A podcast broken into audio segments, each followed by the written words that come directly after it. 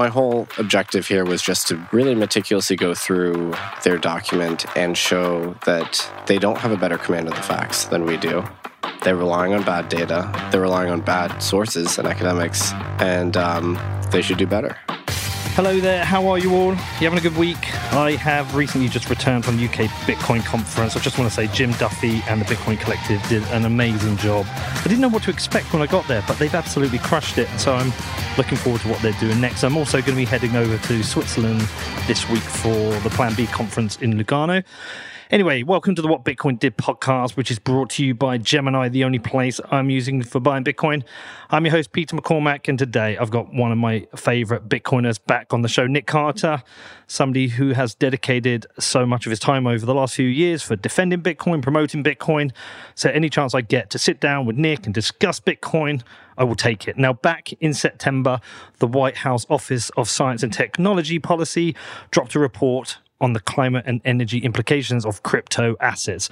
Now, as you might expect, this report turned out to be quite anti proof of work. But what was perhaps a bit of a surprise was how poorly it was put together. Well, really, is it actually that much of a surprise? Probably not for some of you.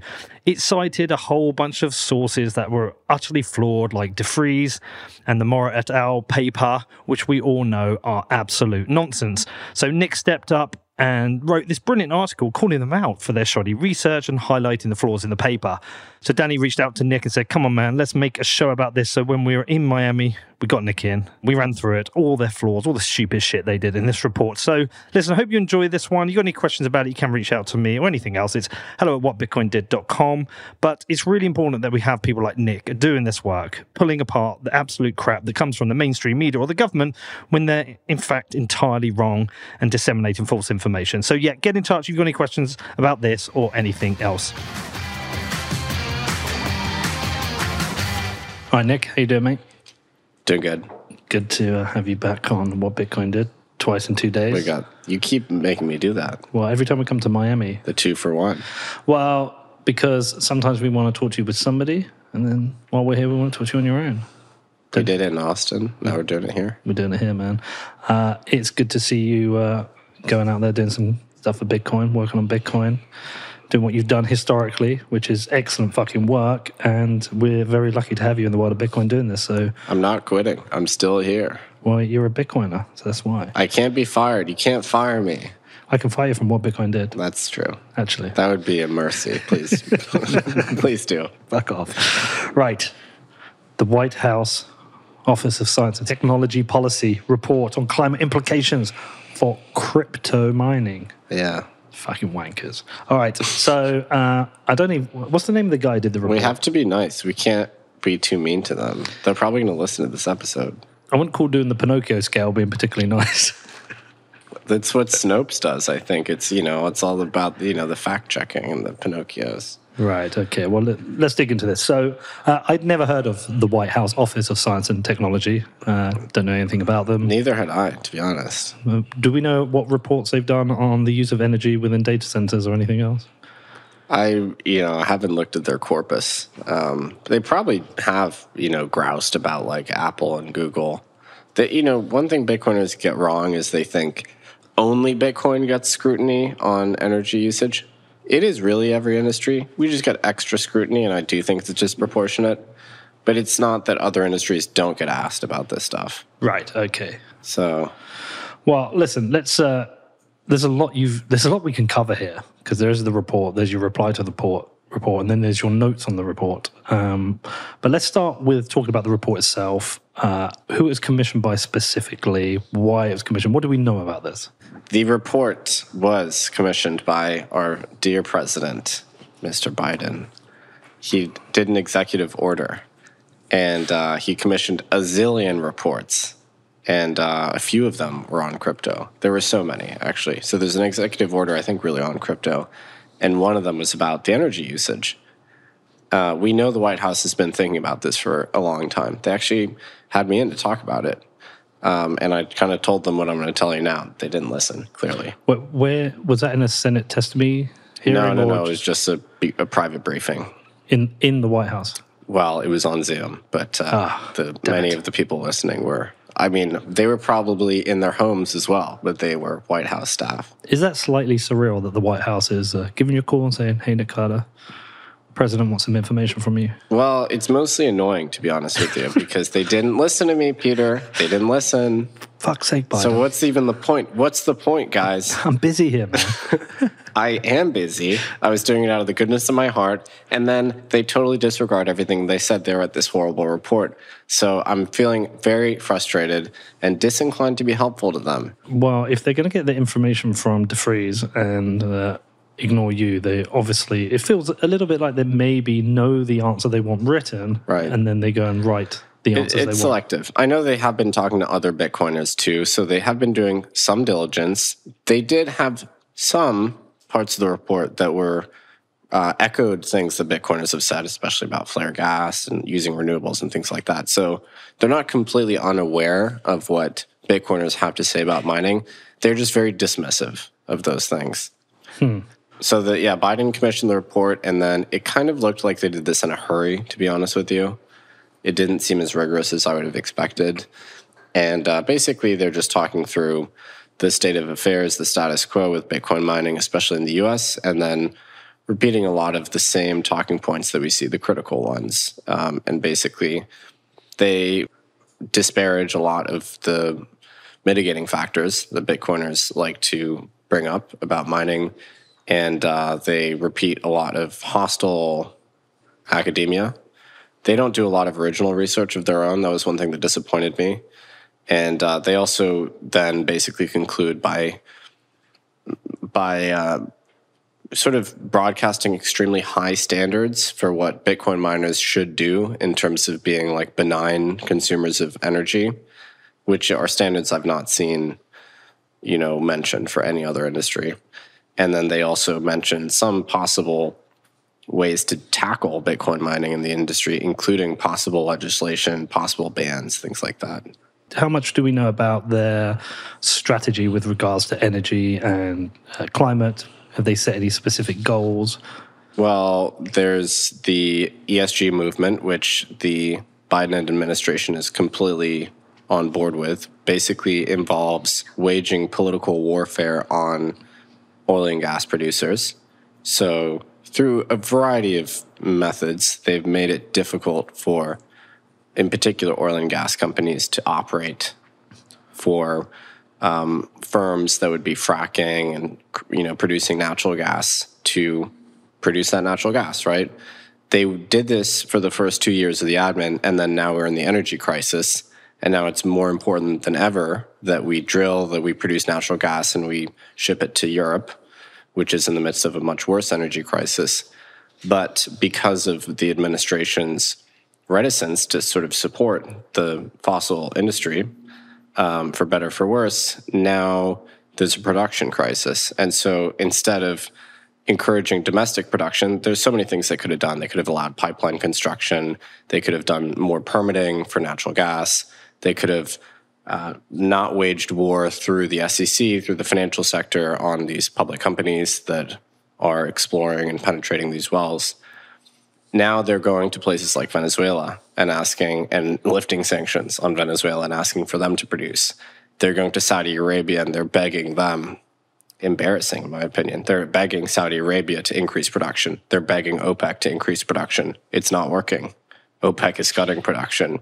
We have an incredible abundance of energy in this country, and it's not really being taken advantage of. Instead, we're in a weaker position. We're having to go to countries that don't like us very much and beg them to increase production. Meanwhile, Europe is in the grit, in the midst of a horrible energy crisis. We're basically bailing them out with liquid natural gas shipments from America, relatively cheap gas, which we are liquefying, shipping to Europe, and helping them with their problems. Um, but yeah, the admin could have done a lot more, and the general trend from the Obama admin through now has been to marginalize the American energy sector.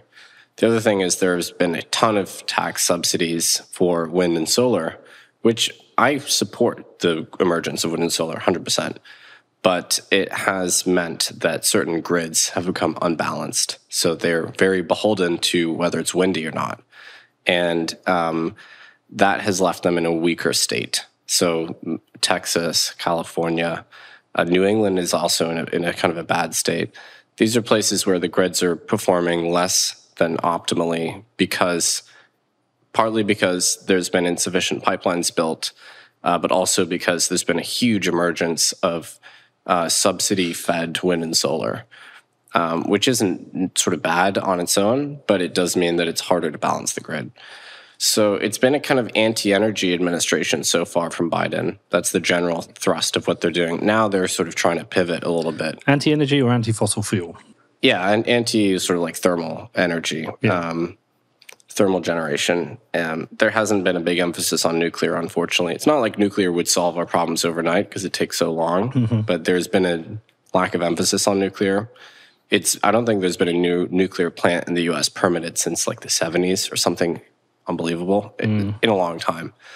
And so there's a lot they could have done, which would have, you know, mitigated the energy crisis we find ourselves in and lessened our depends, dependence on Venezuelans and Saudis and things like that. Um, so, but, you know, it seems like they are now realizing politically it's infeasible to have gas at $7 a gallon in this country um, and have these grids start to fail. So there might be an evolution in their tactics but the general messaging has been, you know, pretty hostile to fossil fuels. Now, I'm not saying that I'm, I'm not like an Alex Epstein kind of guy where it's. What do like, you make of him? I think I read his book. I think it's actually useful to have a perspective like that. Agreed. Um, I don't agree fully with his view. Um, I'm more of a moderate. Put me in like the Troy Cross camp, you know? Um, I do think we need an energy transition, but I think it's been done in an imprudent way.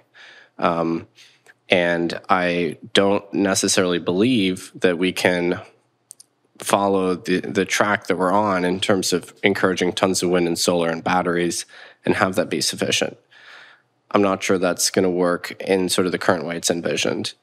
It's causing issues here in Europe, California, Texas. So we do need thermal energy to tide us over. And because it's been a rushed transition, we're now resorting back to coal, you know, which is totally a step in the wrong direction. Natural gas is much better than coal in terms of its emissions profile. We didn't encourage it enough. And now you're seeing globally a ton of dependence on coal. In New England, they could have built pipelines from these incredibly rich shale deposits that are nearby. Instead, they're importing gas from Africa. They're burning oil, which is worse. So I just think there's been a lack of prudence and a lack of sort of long term thinking on this, or maybe a utopianism in terms of thinking the the green transition can happen on this schedule. I think it still can happen, but it's probably been too aggressive, is my view. Right. I found the Venezuela one super interesting because as a country which has been crushed by, I mean, I'm not letting them off the hook, they've crushed themselves, but they've also been crushed by sanctions. Now to go to Venezuela and ask, hey, uh, encourage them to. Uh, I mean, what's the situation in Venezuela? Because I know what happened is like it's very, uh, it's a different type of oil, right? And uh, the cost of uh, mining the oil in Venezuela, I think, is more expensive than most other places, which is why they ended up closing a lot of their refineries because it was just too difficult to mine. That was my understanding. I'm not, definitely not an expert on Venezuelan yeah, oil. I'm sure. I'm sure that's what I read. Um, I mean, the sanctions, I believe, are mainly on the Maduro regime mm. and affiliates. I think part of the reason they're not producing a lot is because it's just been such chaos in that yeah. country. I mean, it's very hard to have an industrial sector when you have hyperinflation. So that's sort of my best guess is what's going on there. There have been sanctions. It is weird now that we're asking them, you know, these like clearly not friendly regimes, we're asking them to like up their production because we haven't done a good enough job domestically. Which means the situation with sanctions is likely to change. But that could be a positive for Venezuela themselves. Maybe. Well, yeah. the people. But uh, it's not clear how much of that wealth, the mineral wealth, will trickle down to the people. Well, almost certainly. It'll it benefit the elites. It will benefit the elites and uh, the regime. But at the same time, if there's a lift in the sanctions, that helps people. I mean, uh, I don't know what the net positive here is, but you would hope so. Yeah, I hard to hard to know. Okay, so in terms of uh, the report, uh, let's start with the the good bits because, like you said, it wasn't all negative. Um, what were the things that kind of like impressed you with the report? Were any section you thought, actually, you know, you you've really like paid attention here, or do you think it was just lip service? No, there were some decent bits. I mean, they acknowledged the Bitcoin miners.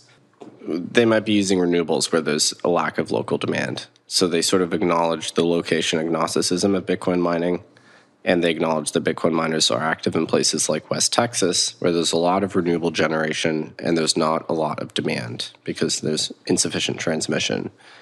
So they did acknowledge that. They then kind of walked that back a little bit.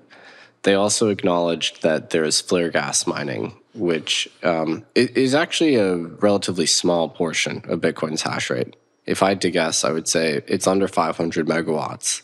What is a percentage? Well, all Even of, say in the US. all of Bitcoin is around 10 gigawatts. right. And so, probably, if I'm doing the math right, less than 5% of Bitcoin's hash rate, and maybe much less.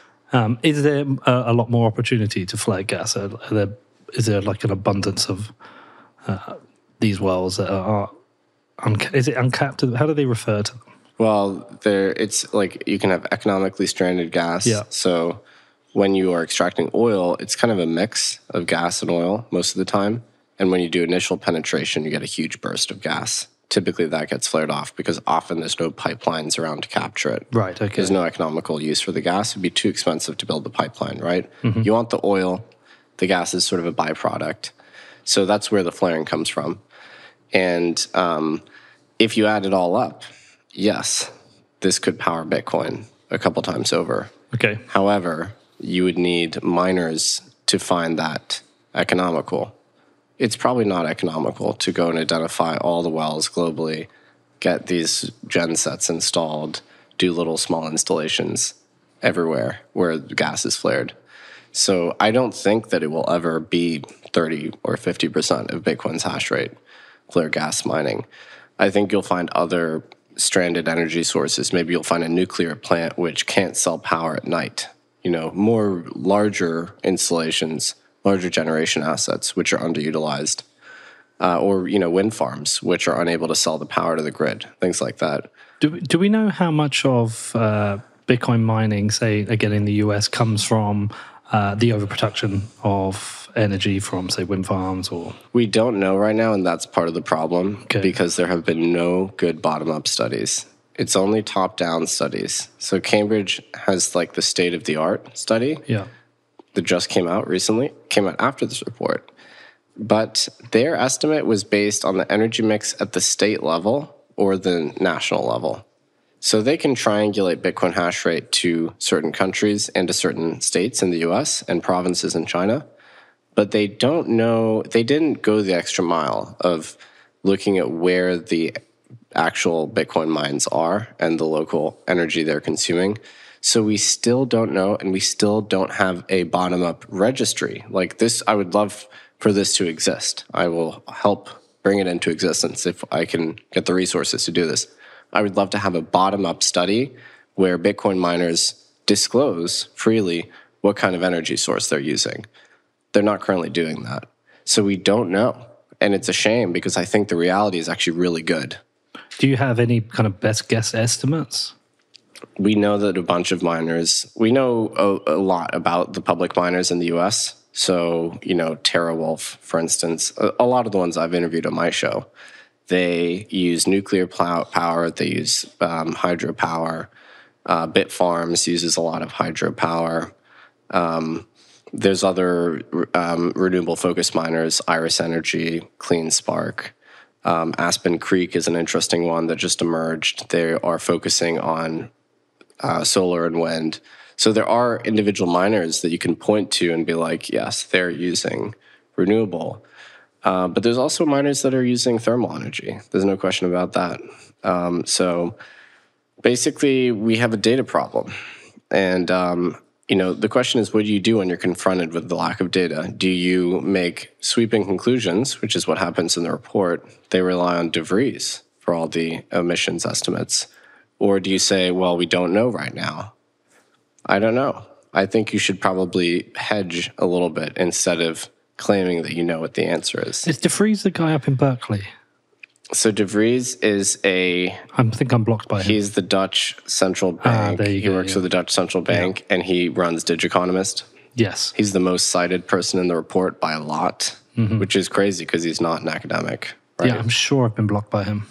Yeah, he's uh, he's not a good guy. No, no, he's uh, one of those people who clearly has a, a. It's weird how you get this with Bitcoin that people seem to just hate it. so yeah, this guy's like full time um, hobby for the last sort of eight years has been publishing erroneous estimates of Bitcoin's energy consumption, always aggressive estimates, i.e., like too. It, he'll whenever he does an estimate, it's way too high to make Bitcoin look bad. So he came up with the e-waste thing. Whenever you hear about Bitcoin e-waste, it sources back to him and he has his energy consumption index and then uh, greenhouse emissions estimates. They're all way, way too high.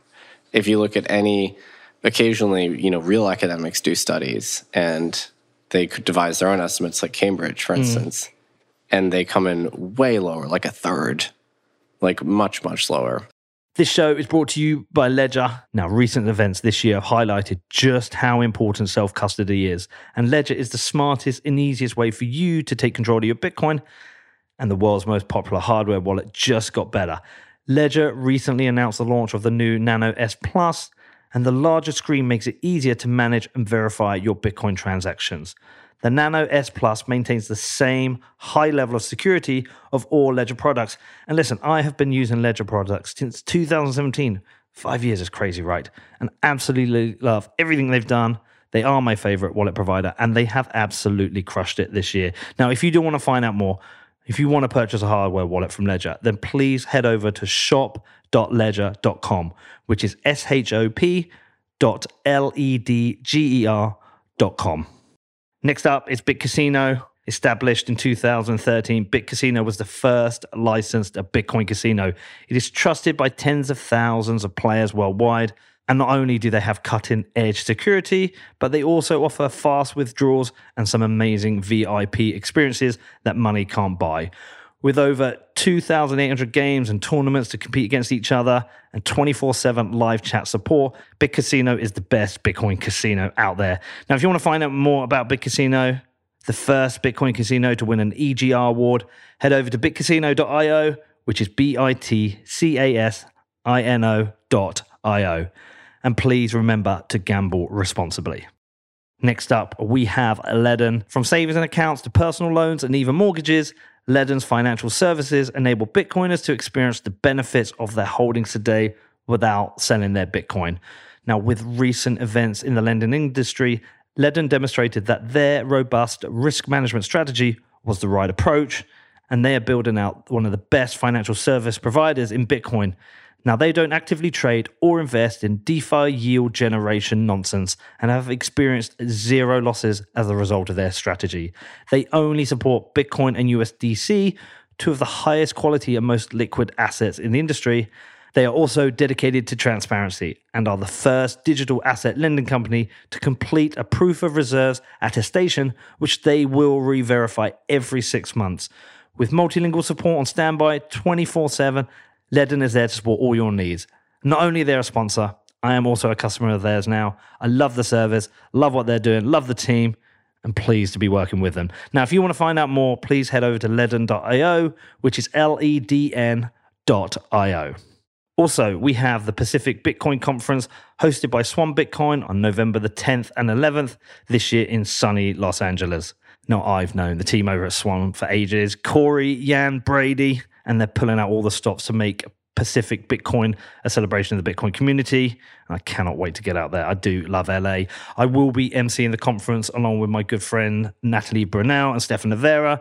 And there's going to be an incredible lineup of speakers. You know these people Lyn Alden, Alex Gladstein, and Preston Pysh. It's going to be great. Now, Pacific Bitcoin is going to be the right mix of education and fun with some unique experiences. They've got a surfing simulator and they've loaded the conference with parties before and after the event. They're bringing together the brightest minds in Bitcoin to discuss a range of topics from macro to nation state adoption, mining to Lightning.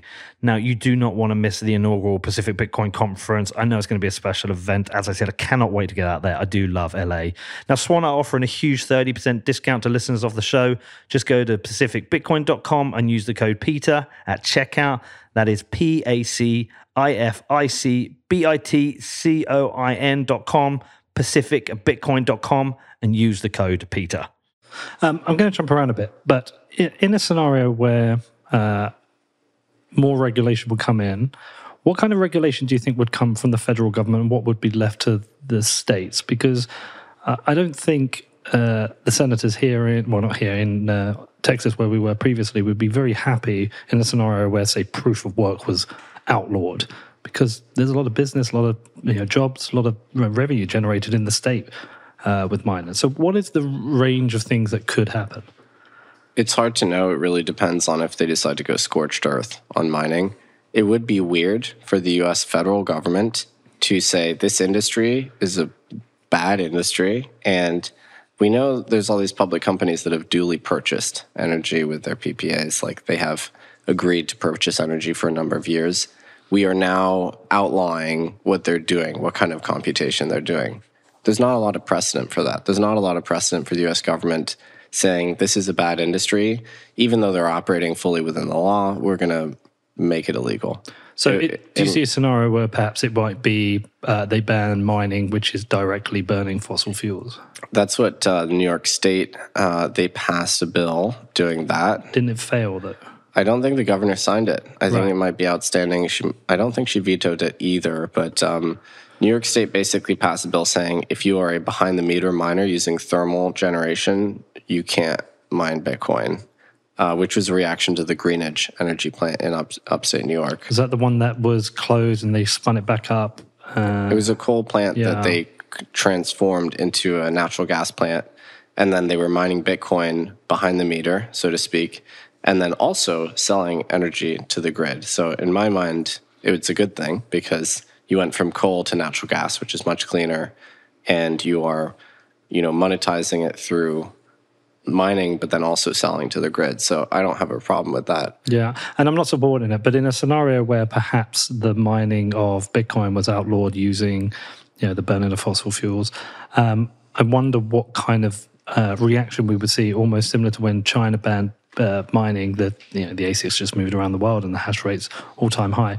I wonder if uh, you would see how many you would see leave the country, how much hash rate you'd leave the country, or you would just see a bigger uh, movement to be finding these other sources within the US. Well, yeah. So I don't know what the federal government has in store. I don't think they have the political capital to really do something like that. It's kind of like I would maybe compare it to prohibition. Like prohibition was a constitutional amendment, as in prohibition of alcohol. That required a lot of social demand for that. The mining thing seems like fewer people care about it. I mean, environmentalists care about it, but it's not something where you have like rallies in the street about it. Um, so I would be shocked if we got something at the federal level. At the states, I could totally see state level bans in the more progressive states. I could imagine that. There's not a ton of mining in those states anyway. What would happen, let's say, you know, just for the sake of argument, the US banned mining in this country entirely, it would make Bitcoin's emissions footprint worse Of course. because the US is a relatively clean grid. We have tons of wind and solar and more coming on all the time. The miners are really aggressively moving to scoop that up, especially if it can't reach demand centers, because that's a problem that we have with our grid is there's not enough transmission. So the energy doesn't necessarily always make it to the consumer. Um, and so mining would go to the other places where mining occurs. And we know where it happens Kazakhstan, Russia, Iran, Venezuela. Are those places where you want to send billions and billions of dollars of revenue? They're pretty progressive nations with pretty progressive energy policies, aren't they? Right. So the mining that occurs in these places is not clean. No. Kazakhstan is with coal. Russia, you know, I don't think they would be it would be particularly clean. There's some hydro there. Venezuela, there's a fair amount of mining because um, there is subsidized electricity. So the Venezuelan individual citizens bought a bunch of ASICs, and then the Venezuelan regime Stole confiscated them. They Yeah. stole them, And now the Venezuelan, effectively secret police, are doing the mining. Do we want them to benefit from our ban of Bitcoin domestically? I, I don't think that would be wise. That's because you've gamed it out. Right. so it's about the second order thinking. Yeah. Politicians, they live on the first order. Well, so do these fuckheads like De Vries. Uh, privileged people living in comfortable, uh, nice Western lives who tend to not really spend much time thinking about perhaps things like Alex Gladstein thinks with Bitcoin. They don't think about the benefits that Bitcoin brings to multiple areas, not just the energy sector, but also in terms of human rights and activists. They don't think that. They Right. sit with their fucking Starbucks and they want to ban something which we know uh, definitely it makes has a massive impact on people's lives. Yeah, I mean, I would compare it to gold. So, like, gold mining objectively consumes more energy and it's much dirtier than Bitcoin. Bitcoin is fully electrified, right? Gold mining requires trucks that have diesel and uh, you know enormous industrial machinery to sift through rock and stuff like that. It's you can't electrify it; it can never be made sustainable. Gold doesn't get the flack Bitcoin does as much. I, I don't know. I don't see a lot of people grousing about gold's energy consumption. Maybe it happens because gold is embedded culturally in a lot of different countries, right? Less so in the U.S. But um, you Well, know, also the central banks hold. they hold gold, yeah, and um, it's still, even though a lot of people think it's this like archaic relic or whatever, gold's actually pretty useful, you know. And um, you know, a lot of individual people in India and China hold gold as a household, you know, savings device. So it is a little weird. I think it's the newness of Bitcoin and the fact that it's not really that distributed globally. I mean, maybe 100, 150 million people have touched Bitcoin. Um, and so that's really the main problem, I would say. Like, independent of all this discussion of energy, it's that it's new and people don't see the utility. And I also think there are people who heard about it early on, did not invest, and they're very bitter when they hear about some 26 year old becoming worth tens of millions and they didn't do it. I think there's, uh, who was it? In, was it Craig Warmke? We interviewed this guy, Craig Warmke, he's a philosopher. He wrote this paper. Um, and what was that index they produced? Oh, the like salty index. Yeah, it's the salty index, Yeah, yeah. and he measured when uh, journalists discovered Bitcoin, and then how uh, over time how much more salty their articles against Bitcoin became, and he he kind of. Yeah, his uh, thesis was that the, these people discovered Bitcoin early on, had every opportunity to invest in it, become supremely rich, and they didn't, and they're just very bitter. I think Nathaniel Popper is a great example of that.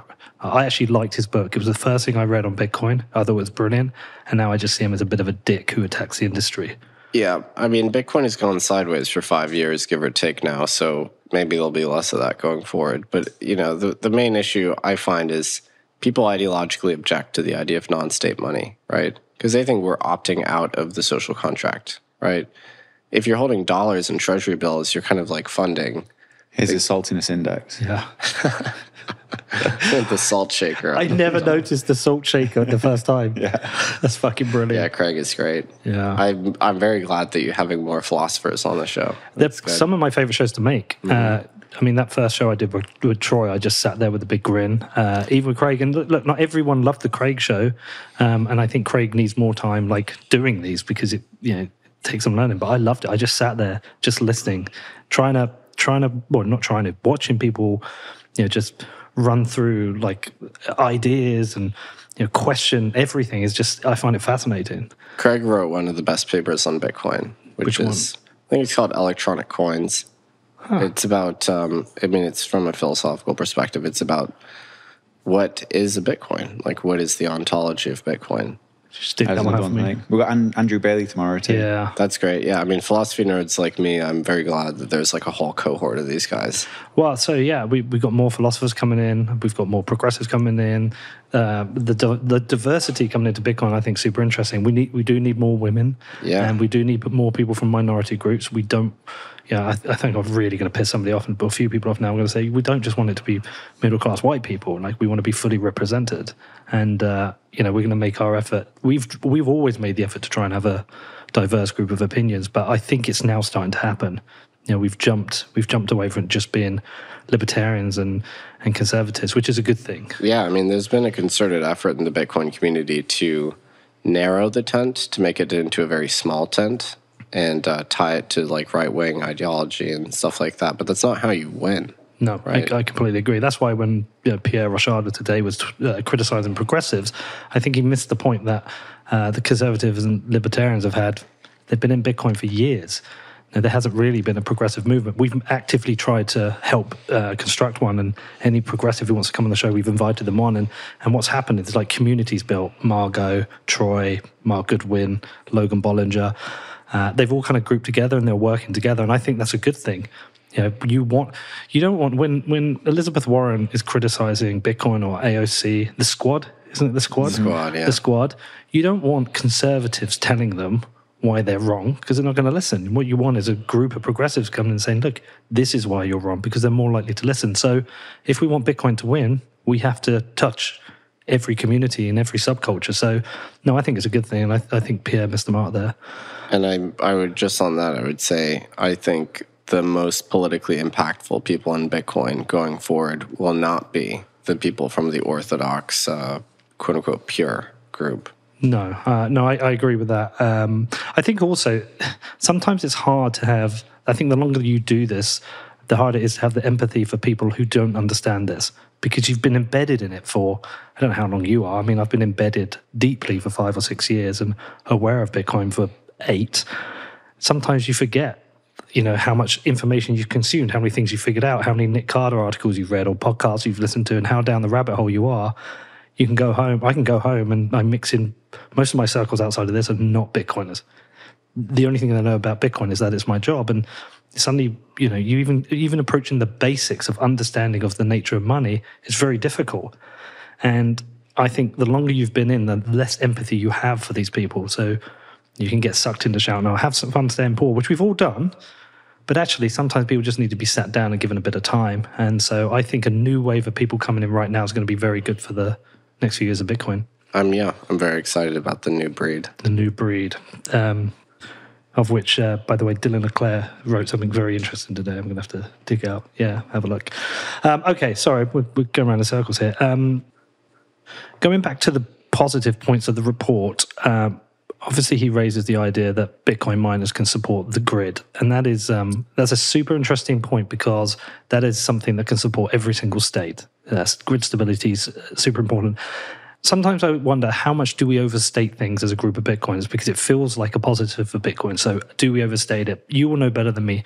Like how how credible are claims that Bitcoin mining can make a grid stronger, and how much did they touch on that in the report? Yeah, they they mentioned it. Um, it. They didn't give it a long treatment. I mean, I'm one of the main kind of proponents of this claim, so I'm partially responsible for the the sort of now widespread view within Bitcoin that uh, miners can play this grid stabilization role. It's a complex topic. Demand response is not that well understood, even in the energy sector, and you know, trying to explain it to a layperson is is also challenging. So it also very much depends on the ISO or RTO. So basically, the subunit. There's not just one grid in America. There's a whole bunch of geographic regions, and they all have different policies and also different jargon, different nomenclature.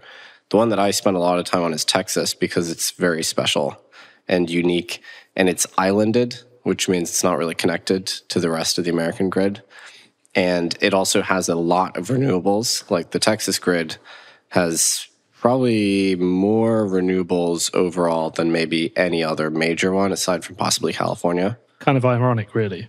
Eh, well, it's just blessed with wind and solar. Yeah, so you might say, well, Texas is this ruby red state. Why do they have so many renewables? Well, there's big federal credits for building wind and solar, and it happens to be the best place in North America to have both wind and solar.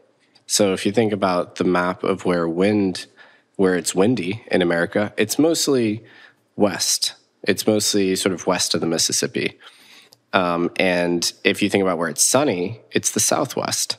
So West Texas is very abundant in terms of wind and energy, wind and solar. So you got tons and tons of wind and solar built there. They also built out this big transmission line called CREZ, which basically all this renewable generation popped up along the line. It's like when back in the old days you'd build a railroad and people would build cities next to the railroad. It's like that. And so they have some uh, enormous percentage of their grid, which is wind and solar.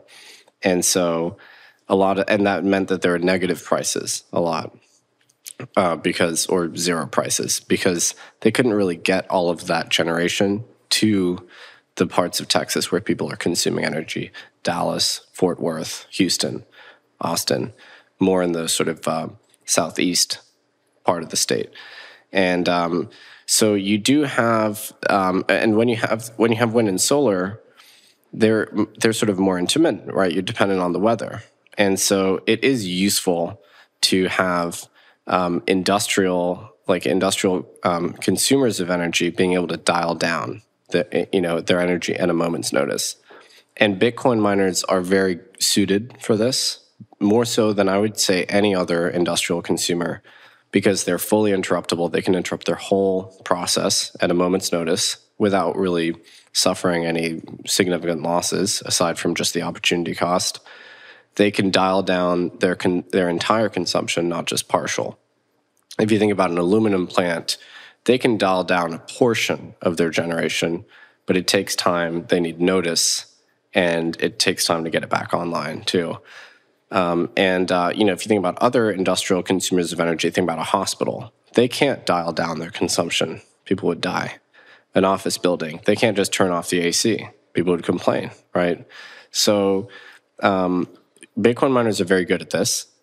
The report kind of dismisses it, though, because they say the Bitcoin miners are the ones responsible for higher load anyway.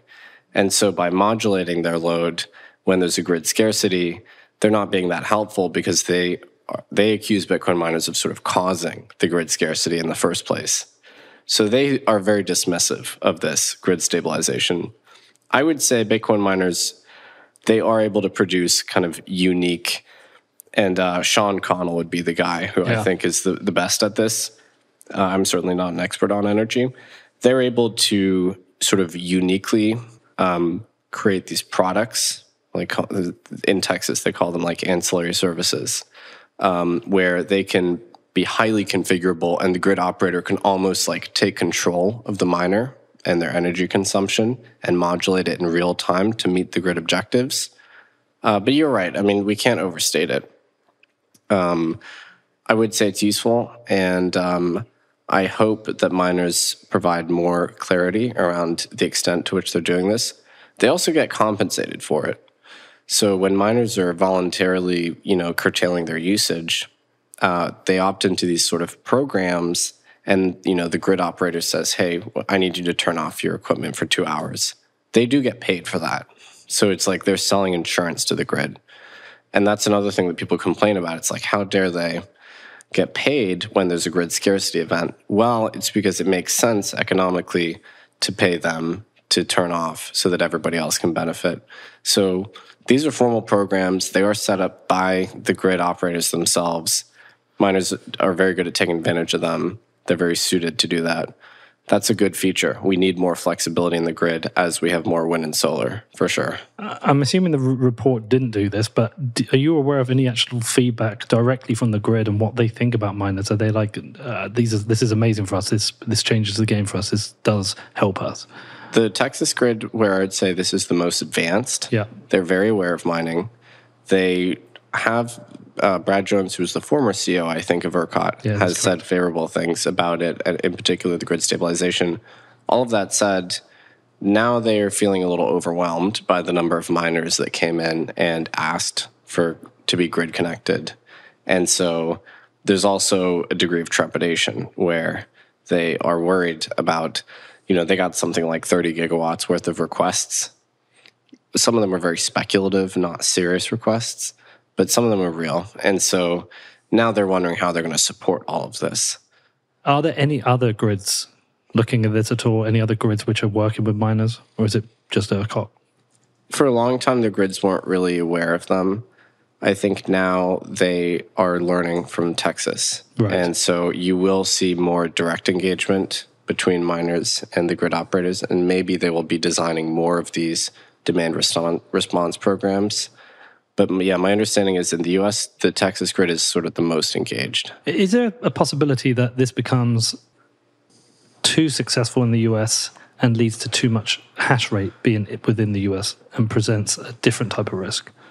So there's maybe 30 to 40% of Bitcoin hash rate in the US. That feels like that's grown very quickly. Yeah, I mean, uh, you know, the China ban really accelerated it. But um, hash rate's actually, I mean, hash rate is technically growing. Energy consumption is not growing right now. Okay. It's actually declining. So it peaked at around 15 gigawatts, give or take, and now it's around 10 gigawatts. Okay.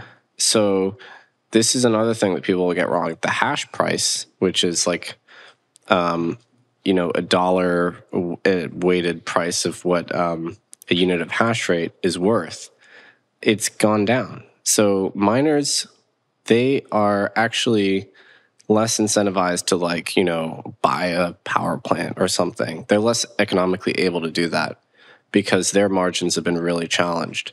So miners aren't the menace to the grids that people think they are just because their economics have changed, because hash rate has come up and the price of Bitcoin has come down. So right now, it's, oh, you know, miners are not like outbidding other consumers, right? Miners are less willing to pay up for energy because hash rates come up, price of Bitcoin's come down. If the price of Bitcoin goes to a million overnight, yes, miners are going to start like buying power plants and outbidding everybody for energy, and then they will be a grid menace. But right now, it's the opposite. They're becoming more benign when it comes to the grid. We've had a lot of conversations on the show about mining and energy, uh, probably a bit skewed more towards the energy side of things. And there are a lot of discussions within Bitcoin with regards to this. I think we're all, as Bitcoiners, are united in the idea that uh, uh, Bitcoin and mining is good for the grids and can support things such as uh, um, grid stabilization. Uh, but there is a clash around the energy mix and specifically with regards to uh, perhaps uh, climate uh, change goals. Uh, so that means there's been a clash with regards to renewables. There's been a clash with regards to uh, the e waste from renewables, whether renewables have actually weakened the grids. Uh, and when you dig into it, often you can find both ends of the spectrum misleading information or skewed information. I'll just give you one example. There was um, a thing that uh, I think it's Epstein's book. He talks about birds that are killed by turbines, which is obviously terrible and yeah, nobody wants that. But um, when you actually do the research on how many birds die, it's a very small amount compared to the ones that just fly into windows or into cars or into buildings. But there is this skew of information. From you, from your perspective, what what do you see the role of renewables uh, within the energy mix, and what's your kind of perspective on all of it? I mean, to be very clear, I think climate change is real. Like I was called uh, a climate denier by one of the authors of the report, Okay, which is pretty funny. yeah. Um, I mean, I think that's unambiguous now. I think we have to do something about it. I think what happens in China and India matters a lot more than what we do in America. Actually, if you look at the emissions of the, of the West, Europe, and America, they're falling. We're actually doing a pretty good job overall. What really matters is actually what China does. They're building like 50 coal powered power plants right now, more than the rest of the world combined. Right. So like the fate of the, you know, of the planet is really a function of what the number one emissions uh, emitting country is doing, which is China. And then it also matters about the emerging middle class in India and maybe Africa and Southeast Asia. It matters whether they're able to decarbonize. Um, and that kind of gets lost in the debate a bit is like Europe on the margin is not going to change things. And, and the US, um, maybe a little bit, but uh, basically our emissions profile is coming down. Renewables are definitely key into the transition, but you can also overdo it and then score own goals, basically. So that's what happened. You know, the demand for coal has like totally surged in Europe recently. Uh, they did lean it heavily into renewables, and um, you know, arguably, at least in the short term, it hasn't been a huge success. Do you, do you blame renewables for that, or a reliance on uh, an over reliance on energy from Russia? Because that seems to be Yeah. the primary issue. Because the transition to green energy has been pretty good in Europe. There were specific. I think Iceland is entirely renewable now. I think uh, is it Denmark. Um, Denmark's been so successful; they're actually exporting uh, energy, renewable energy, to other parts of Europe. It feels like the transition was fairly successful, But the main issue, there wasn't uh, like a, kind of a plan B for energy Yeah. sovereignty in a scenario where we are now, which, you know, credit to him, I think Donald Trump pointed out to Germany. Uh, He did. I mean, you have to do it in a realistic way. Yeah. So I would argue their transition was unrealistic because the premise was cheap Russian, Russian gas will feed our industrial sector. And so the Germans turning off nuclear, eh, you know, the Greens totally anti nuclear in Germany. That's and Belgium just turned off a nuclear plant. That is the kind of stuff that's unforgivable, Yeah. in my view, because yes, it's all well and good to build a lot of wind turbines and solar and stuff like that. Even if, you know, let's say Germany's not very good for wind or solar, but you have to do it in a realistic way. You have to have insurance, you have to have backup. And now they're going to take a step back. The emissions intensity of Europe is going to go up. So, and in this country, I think there have been enormous federal subsidies for wind and solar. And I think it is possible to overdo it because at a certain, you know, the model of the grid generation is changing where you have more intermittency, more weather reliance, as opposed to conventional generation, which is just very predictable. And you might run into, you will run into trouble if you have too much intermittent generation without enough batteries, for instance. And the, it's sort of an open question as to whether we have enough even raw materials to build all those batteries. yeah. And there's an open question is is our supply chain now way too dependent on China? So have we now surrendered our energy sovereignty? Initially it was we were dependent on the Middle East for oil and things like that. Now let's say we go super renewable, are now we just dependent on China? Right. So, I mean, I think you do have to decarbonize. That's actually the main thing that helped us decarbonize in the US over the last decade was natural gas, replacing coal generation with natural gas. Um, and that's been a big success. This show is brought to you by Wasabi, who I am now using to make sure I keep my Bitcoin private. Now, with the release of Wasabi 2.0, Bitcoin privacy is now effortless as a wallet has introduced privacy by default.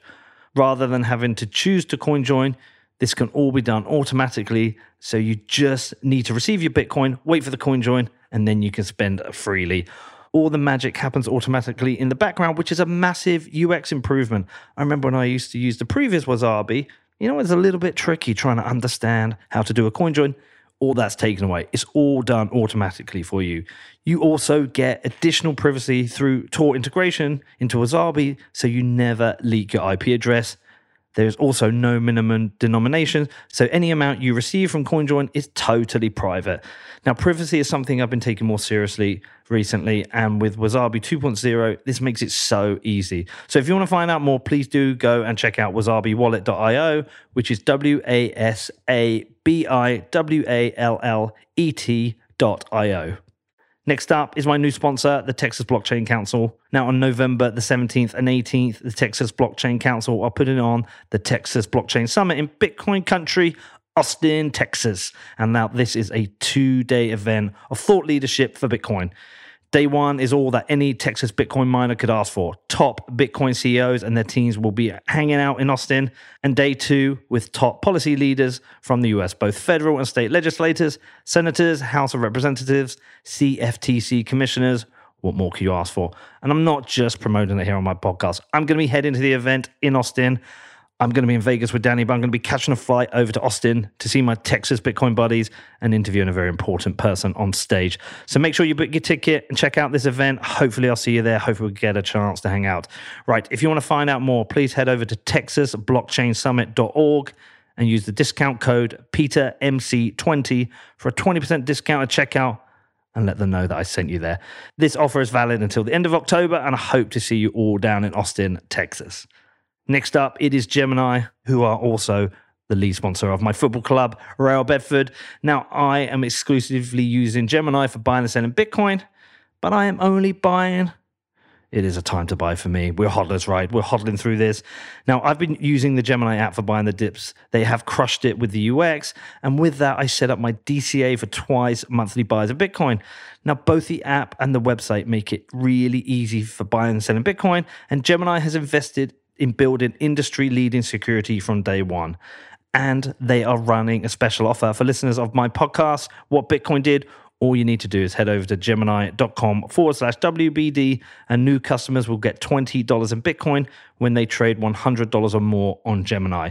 Now, if you want to find out more, please head over to gemini.com forward slash WBD, which is G E M I N I dot com forward slash WBD. Also, we have BCB Group. Now, BCB Group provide online business banking services for companies in the Bitcoin industry.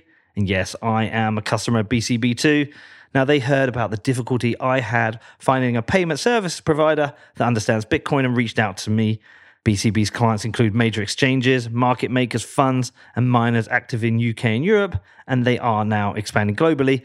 And they have this incredible network called Blink, which facilitates instant free payments between BCB clients for all supported currencies. Now, listen, I know, like me, a whole bunch of you had trouble with finding banking service providers. So if you're looking for a bank who understands and supports Bitcoin companies rather than creating hurdles, then like me, you're going to want to become a BCB customer. Now, if you want to find out more, please head over to bcbgroup.com forward slash Peter, which is bcbgroup dot com forward slash Peter. Going back to the report, um, let's talk about where it was particularly weak. I mean, my main issue, and I, I heard that they were surprised that I dug into the footnotes, which is like, how can you expect that I wouldn't read the footnotes? Um, my main issue is their reliance on sources which are not academic sources. So they cite De Vries something like 26 times in the Okay. report. This guy is an anti Bitcoin activist. He's not an academic. He sometimes publishes stuff in journals, but he publishes in the sort of commentary section, which is not peer reviewed. So it's like publishing a blog post and then just getting it hosted on the journals page. It's a classic tactic that he uses, and people like him to get press coverage so that the press thinks it's academic, but it's not, right? Do we know his incentives? Well, he, I believe, still literally works for the Dutch central bank, but I don't think you know they're like paying him to like fud Bitcoin or anything. I think the guy just d- hates Bitcoin, and so it's it's like uh, you know any of us like we support Bitcoin, and so we do things outside of an economic incentive, right? We just have an ideological incentive. I think it's the same for this guy. Um, he's clearly not interested in the truth because he never arrives at the truth, right? Can you look up some of his stuff? Mm-hmm. So we'll see what. Does he, does he have his own blog, It's Digiconomist. Digital Economist? And is it is it an anti-Bitcoin blog or is it Well, I mean, effectively, yes. Bitcoin Uh, sustainability? so Ethereum- uh, what does he write about Ethereum sustainability? he was pretty. He was pretty negative on Ethereum too, uh, at least until the merge, which is now, you know, Dogecoin. yeah. So he used to be called the Doge Economist, and he was a Dogecoin blogger, and then he, he rebranded it as Digiconomist. So he got wrecked on Dogecoin rather than buying Bitcoin. So um, this this uh, 72 megaton estimate is just not true. Like if you compare it to the recent Cambridge report, Cambridge is much more rigorous. Okay, They, okay, You know, much more skilled. So we'll just explain to people listening. We're on the digiconomist.net. So if you're not on the YouTube, uh, we're on his website. There's the annualized total Bitcoin footprints. He's got the carbon footprint of 72.72. What is MT? Megatons. Megatons of CO2, comparable to the carbon footprint of Turkmenistan. Okay, so All three of these are wrong, by the way. so how far wrong is that carbon footprint? So go to the uh, Cambridge, go to the cbeci.org. Go- So Cambridge just came out with an estimate, which is better. I think their estimate is like half of that from the carbon footprint. Is Um, the carbon footprint increasing? Uh, it's decreasing right now because Bitcoin's hash rate. So Cambridge just came out with, um, yeah, go to the greenhouse gas index on the left there, and their estimate is uh, 53 megatons. So it's much less. So it's, like about 40, 45% wrong. And keep in mind, this is actually a conservative estimate from Cambridge because they don't know directly what the miners are doing exactly. Is that chart? Be- okay, that's the chart below, Danny. Can you just click on that?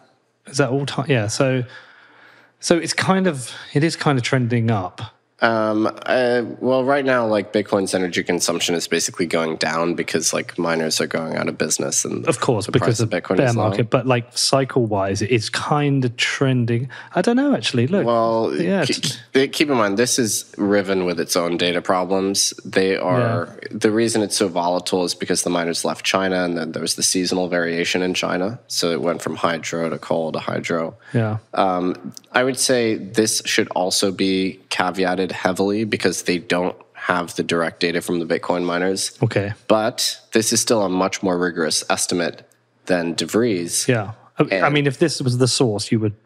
You I would say this is like a reasonable estimate. De Vries comes in way high, but De Vries, his estimate is what gets cited in this report. Now, granted, this Cambridge index didn't exist at the time that the report was Right, okay. written, but it just goes to show like the US government is citing bad data. The better data that we have shows that De Vries is way off. Danny, you can go back to Digiconomist. And the, and also, I would note, uh, like, you know, Cambridge is citing a lower estimate for just energy consumption too. Much, So, so much it's less. 130 terawatts with What was their De Vries. Go to the CBI uh, index, um, 105 terawatt hours. So you see, It's closer, and then the e-waste. What's that? 40.79. so Cambridge doesn't have an estimate for e-waste. This number is a f- is a fiction. This for, it's completely made up, and I, I can explain in detail why. so he did this paper where he says all Bitcoin ASICs, all the hardware gets trashed every 1.3 years. okay, so we know it's at least five years. Yeah, yeah. So where does he get this number number from? He gets it from uh, a law called Koomey's law, which is a number about uh, the efficiency of computers growing over time. It's not a Bitcoin specific observation. It's just a very general observation around computing. He misapplies it to Bitcoin. He just assumes the Bitcoin miners throw out their machines every 1.3 years. Completely false Yeah. completely false. It's more like five years, and that you know what they don't really throw out the machines. They either get them refurbished or they recycle them. Machines are mostly made of aluminum.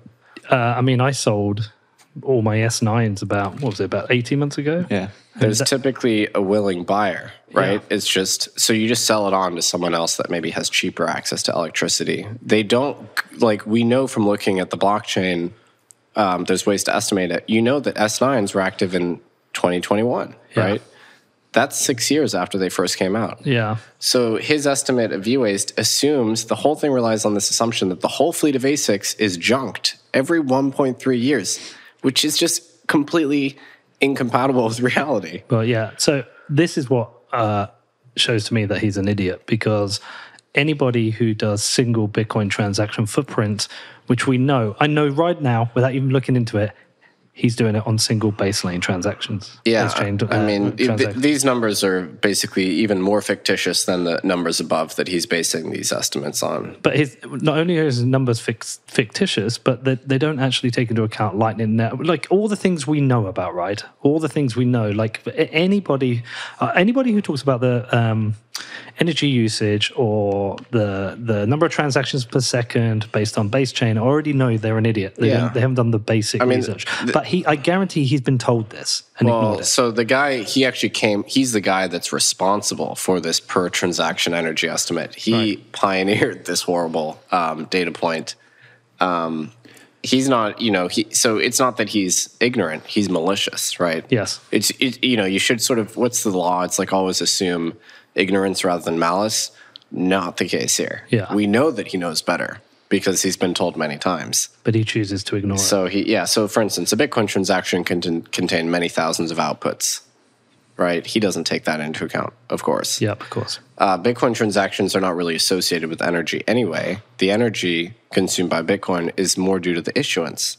It's not about the transactions, right? So the, the metric doesn't even make sense. The e-waste part is completely preposterous in two ways. The first estimate is wrong. And also Bitcoin transactions don't cause e-waste to occur. Like a, an ASIC doesn't depreciate because it made a transaction, right? It's not like the ASIC processes a transaction, then like parts of it fall off. You know, like it's just like a completely insane thing to posit. And also, you are using Bitcoin by not spending it sometimes. Like a great example would be Yeah. um, again, I've brought them up a few times recently because I met Sam Abbassi, but Hoseki, right?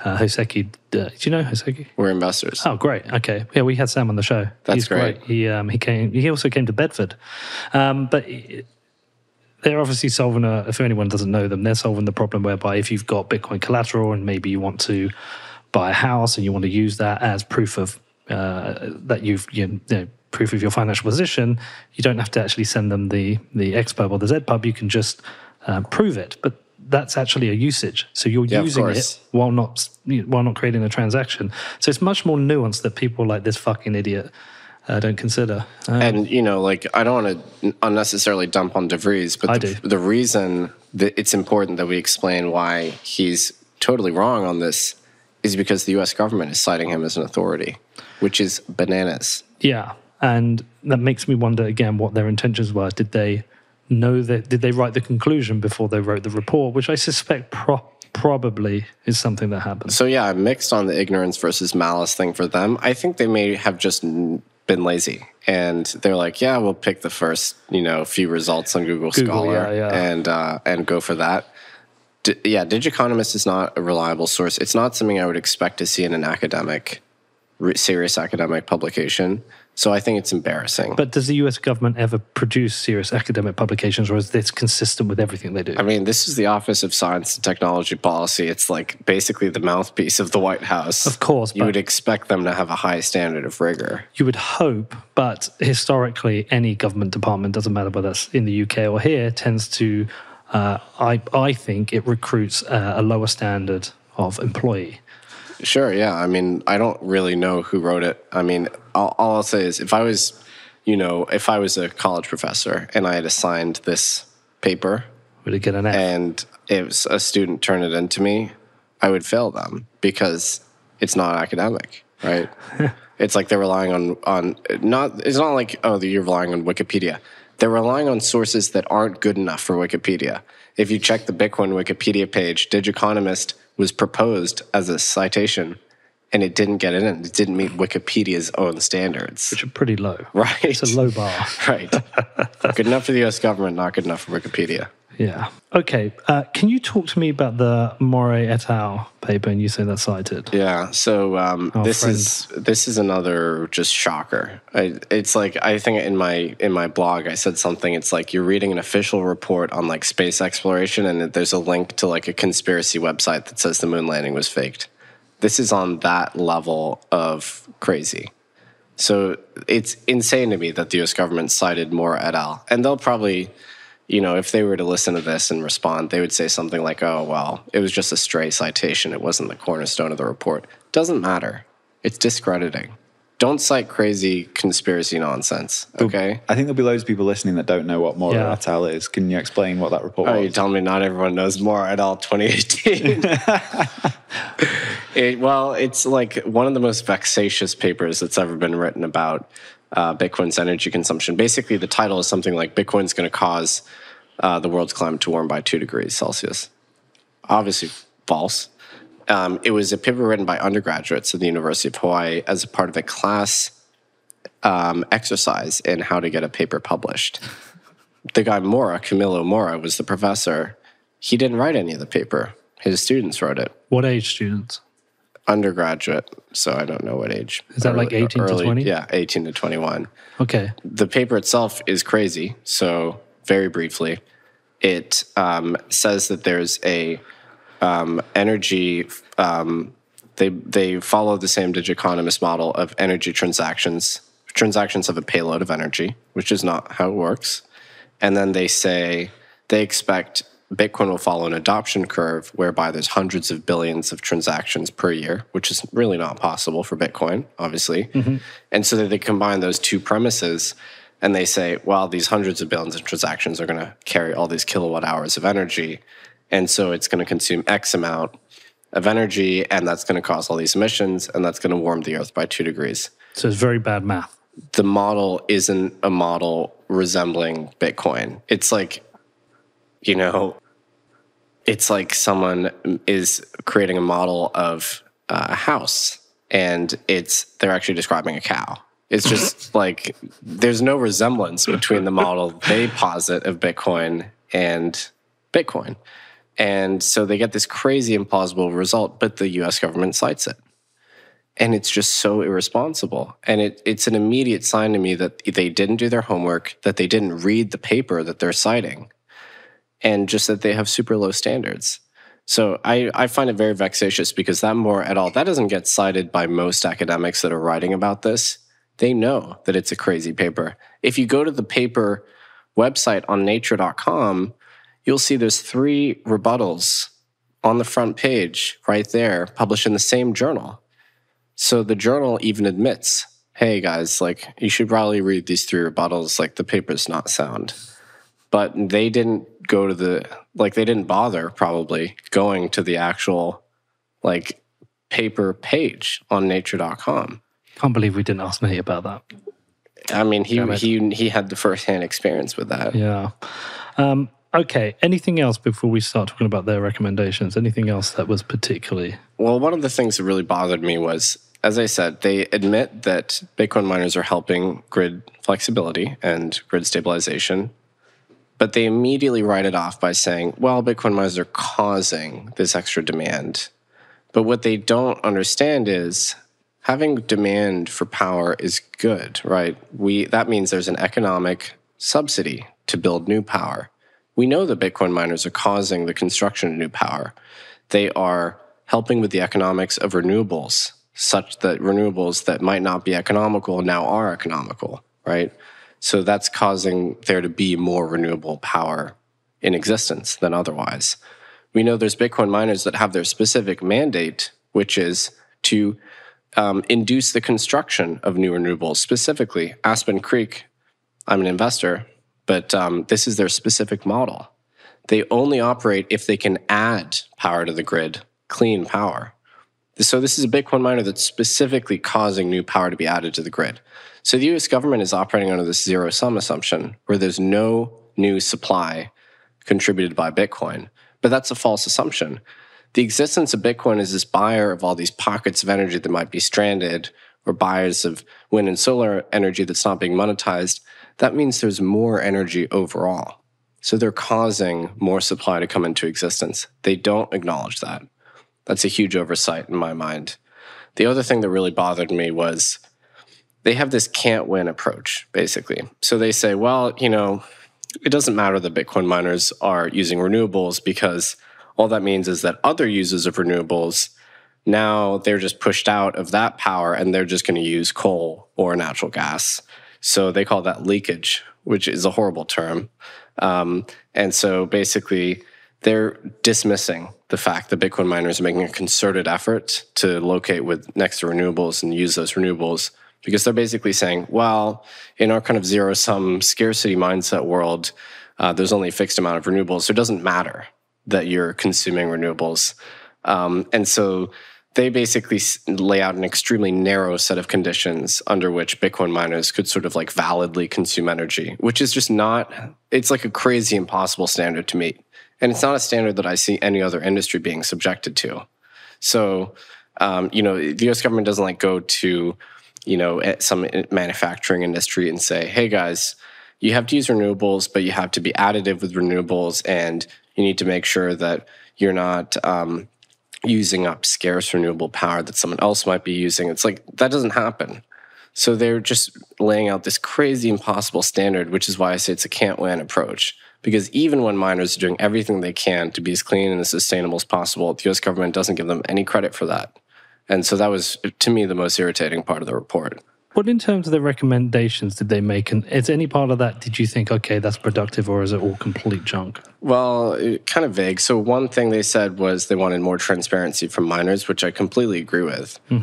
Um, you know, I've been sort of involved in the Bitcoin Mining Council. By the way, they didn't cite it at all, which is fine, I guess. I mean, if you don't, if you think it's an industry group, so you don't believe the data, but they're citing, um, you know, uh, Anti industry. yeah, there's they're, exactly. They're citing like anti proof of work lobbyists. Like we didn't touch on it, but there's these academics that have this uh, crypto carbon rating uh, institute, and they are funded by proof of stake protocols to create ESG reports for these proof of stake protocols. So obviously they have an anti proof of work bias. So the U.S. government is citing them. They're not citing any pro Bitcoin industry groups. So it's completely unbalanced. Um, I forgot what was the question. What what recommendations did they make, uh, both positive and ridiculous? Oh yeah, so they do ask for more transparency, which I agree with. Yeah, I agree We're on the same page. I think Bitcoin miners, especially publicly traded ones, if you're a publicly traded company, by law you have to be transparent. It's just that the securities disclosures you make don't pertain that much to your energy consumption. So I think miners should just be proactive and do it, basically. Because right now they're not getting the message out about what kind of power they're using. The other recommendations were basically like Congress should think about banning this, which would be very counterproductive. As I said, it would just mean that miners elsewhere would be empowered and um, overall Bitcoin's emissions footprint would go up. So that I obviously disagree with. If there was a recommendation to ban it and it went to Congress, um, my assumption is it's got more of a chance under a uh, Biden administration than, say, a Republican administration, because there'd be enough Republicans within states like Texas to block this. Yeah, I mean the the midterms are coming up, and the uh, Republicans are almost certainly going to win the House, and they might win the Senate. So this legislation wouldn't likely pass under those conditions. Just for a tourist, can you explain the midterms and what that actually means? Well, just Congress is turning over, so a lot of seats in Congress are up for election.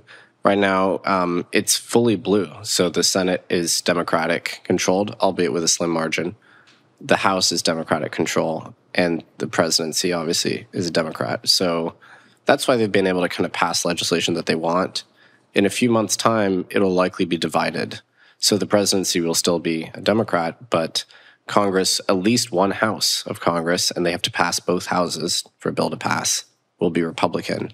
So they won't be able to pass anything that's super sweeping, hyper progressive, and and enough Democrats or enough Republicans are pro crypto that I think we would basically be safe at that point. Yeah, so that goes back to the point that we need progressives to realize that Bitcoin is actually a progressive idea. There are like Ro Khanna, for instance, Yep. is a one really good example. Super progressive out in California, but he's pro Bitcoin as well. And uh, Gillibrand's closer. Yeah, I mean, uh, there's others like Darren Soto. Yeah. Um, there's plenty of uh, Democratic allies that are working with like Cynthia Lummis and stuff on pro crypto stuff, which is really interesting.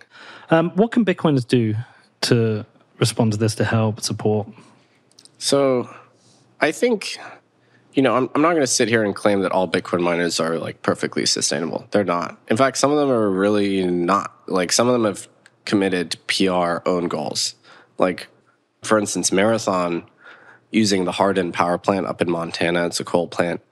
If you look at the like 2000, you know, most polluting, um, you know, generation plants in North America, the Hardin plant is like 17th on the list of highest emissions per unit of energy created. So it's crazy that they basically activated that to mine Bitcoin with. Marathon always seems to do stupid shit. I just, you know, I think if you are a visible, large public Bitcoin miner, activating a coal plant that's super dirty is a crazy thing to do. You know, it's probably going to hurt you in the long run, even if the power is cheap. Right. So Bitcoin miners, I think, should continue pushing to be sustainable. They should be transparent about what they're doing. A lot of them are doing impressive work in terms of identifying China renewables, in terms of opting into these demand response programs, in terms of actually inducing the construction of new renewables. They should talk about that. What's going on with the Bitcoin Mining Council? Because it kind of kind of hit with a bang. There's a lot of work being done, some good Twitter spaces. I feel like I haven't heard from them much. Is it quieting down, or is it just I've just not noticed it? So they do quarterly disclosures, Okay. and um, according to, the num- to them, the numbers are fairly good. However, I found it to be a little black boxy, so they Right. just haven't been really uh, too. They haven't been very detailed in terms of the data they're disclosing. Do you think this work would be better done by someone like the Bitcoin Policy Institute? I think what we need is an either Cambridge to increase their efforts because Cambridge did get cited in this report because they actually are nonpartisan academic.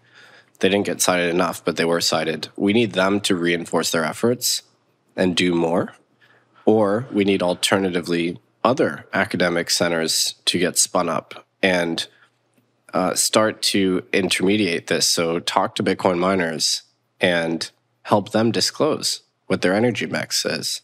I sure I'm sure a lot of Bitcoin miners want to do this or would do this, but there's not the right venues to distribute it.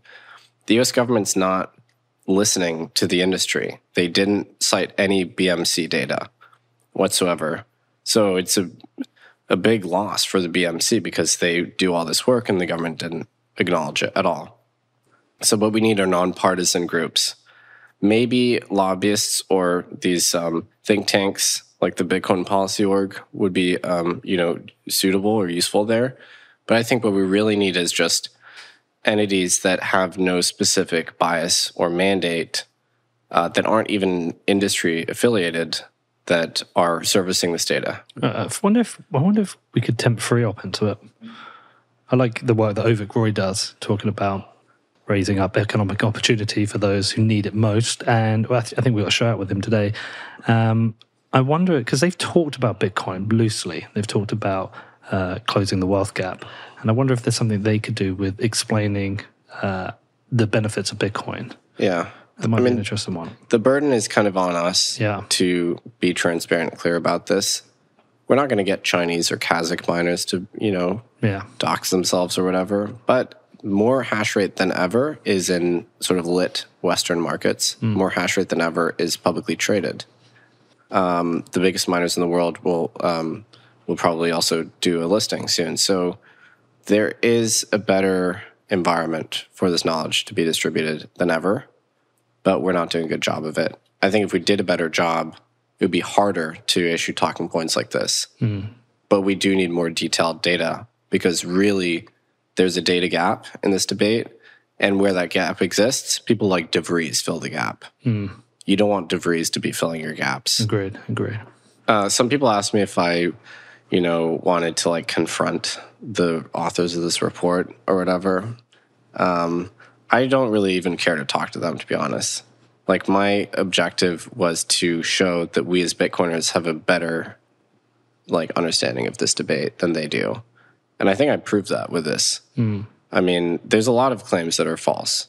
If you look at the Pinocchios, uh, it's covered in Pinocchios even one of the first paragraphs bothered me so much. So, and it like ancillary claims that they didn't need to lie about, but they did. So, like, uh, they said this one thing about just for background context, they said, like, oh, there's, you know, X many billion in uh, climate change related disasters this year. So I followed the link, and the link goes, yeah, right there. Three got it. Pinocchios. So I gave them three Pinocchios. So they said climate change is expensive. In 2021, it costs US 145 billion. You go to footnote five, you follow the link. It's right at the end of the document. Stop looking in the footnote. It is. It's all the way at the bottom. it's a document that says these are weather disasters. So there's a big difference between climate and weather, right? These are not. Um, these are not disasters. So you know, it's a whole thing to like go through it. So this is actually a government source too. So it's crazy that they got this wrong. This is a figure tallying up all of the weather related disasters. Now, you can't attribute those all to climate, right? Maybe some, right? But you can't attribute all weather events in the US to climate change. of course you can't. And so it's just like a stupid thing to lie about, right? Why would they lie about that? Lie or lazy. Either, but there's a huge difference between the two, hmm. right? Hmm. So, I mean, maybe some smart scientists would be like, look, weather is 30% worse than ever because of climate change. But that's not what they're doing, right? They're just attributing all weather events to climate change. So it's like stupid stuff like that, which is like, why, you know, why? Why do that? Um, and so, yeah, I mean, my, my whole objective here was just to really meticulously go through their document and show that they don't have a better command of the facts than we do. They're relying on bad data, they're relying on bad sources and academics, and um, they should do better, basically. And I hope they take that to heart. And if people want to read your response, it's niccarter.info. Yeah, it's all there. And um, the annotated document, I don't even know if I would bother with it. It's, you know, but the point is just to grade it like it's an academic exercise. Fantastic. Uh, great work, Nick. Appreciate you coming on and explaining this and to everyone else and doing the work again. Um, I know you've had uh, uh, uh, interesting time in the last few months. Um, but uh, I think you're one of the most important people in Bitcoin, and I love talking to you, and I, I really appreciate everything you're doing to support the industry. Keep going, and uh, whenever we're back here again, I'm sure we'll find an excuse to talk to you again. Um, keep going, man. Thanks, Peter. Okay, what do you make of that? Do you enjoy that? You know, obviously, it's great to get Nick back on the show, one of the best Bitcoiners we have out there. His work is always consistently brilliant, especially when he's pulling apart work like this report from the White House. Now, I hope you enjoyed it. If you've got any questions about it, you can reach out to me. My email address is hello at whatbitcoindid.com. I do reply to everyone. And I've also got another interview with Nick and Elaine Rettig dropping in a couple of weeks where we get into proof of work versus proof of stake, specifically some of the flaws that are becoming apparent with the ETH merge. Apart from that, I'm going to be out in Lugano this week in Switzerland. I'm going to be there for the Plan B conference. I'm looking forward to that. I'm going to be interviewing Julian Assange's wife, father, and brother. So, a very important interview. I hope to see some of you out there. Uh, football is crushing. We won again this week with 14 points clear. The team is doing really well. Thanks for everyone who supported that. We even had some people flying for Germany for a game. So, look, I really appreciate everyone who's getting behind the team. Listen, I love you all. I hope you're all doing well. This sideways bear market seems to be dragging on, but let's just focus on the mission. Let's focus on Bitcoin. And as I said, you want to reach out to me, it's hello at whatbitcoindid.com. Please do get in touch. I look forward to hearing from you. All right, have a great week, and I'll see you all on Wednesday.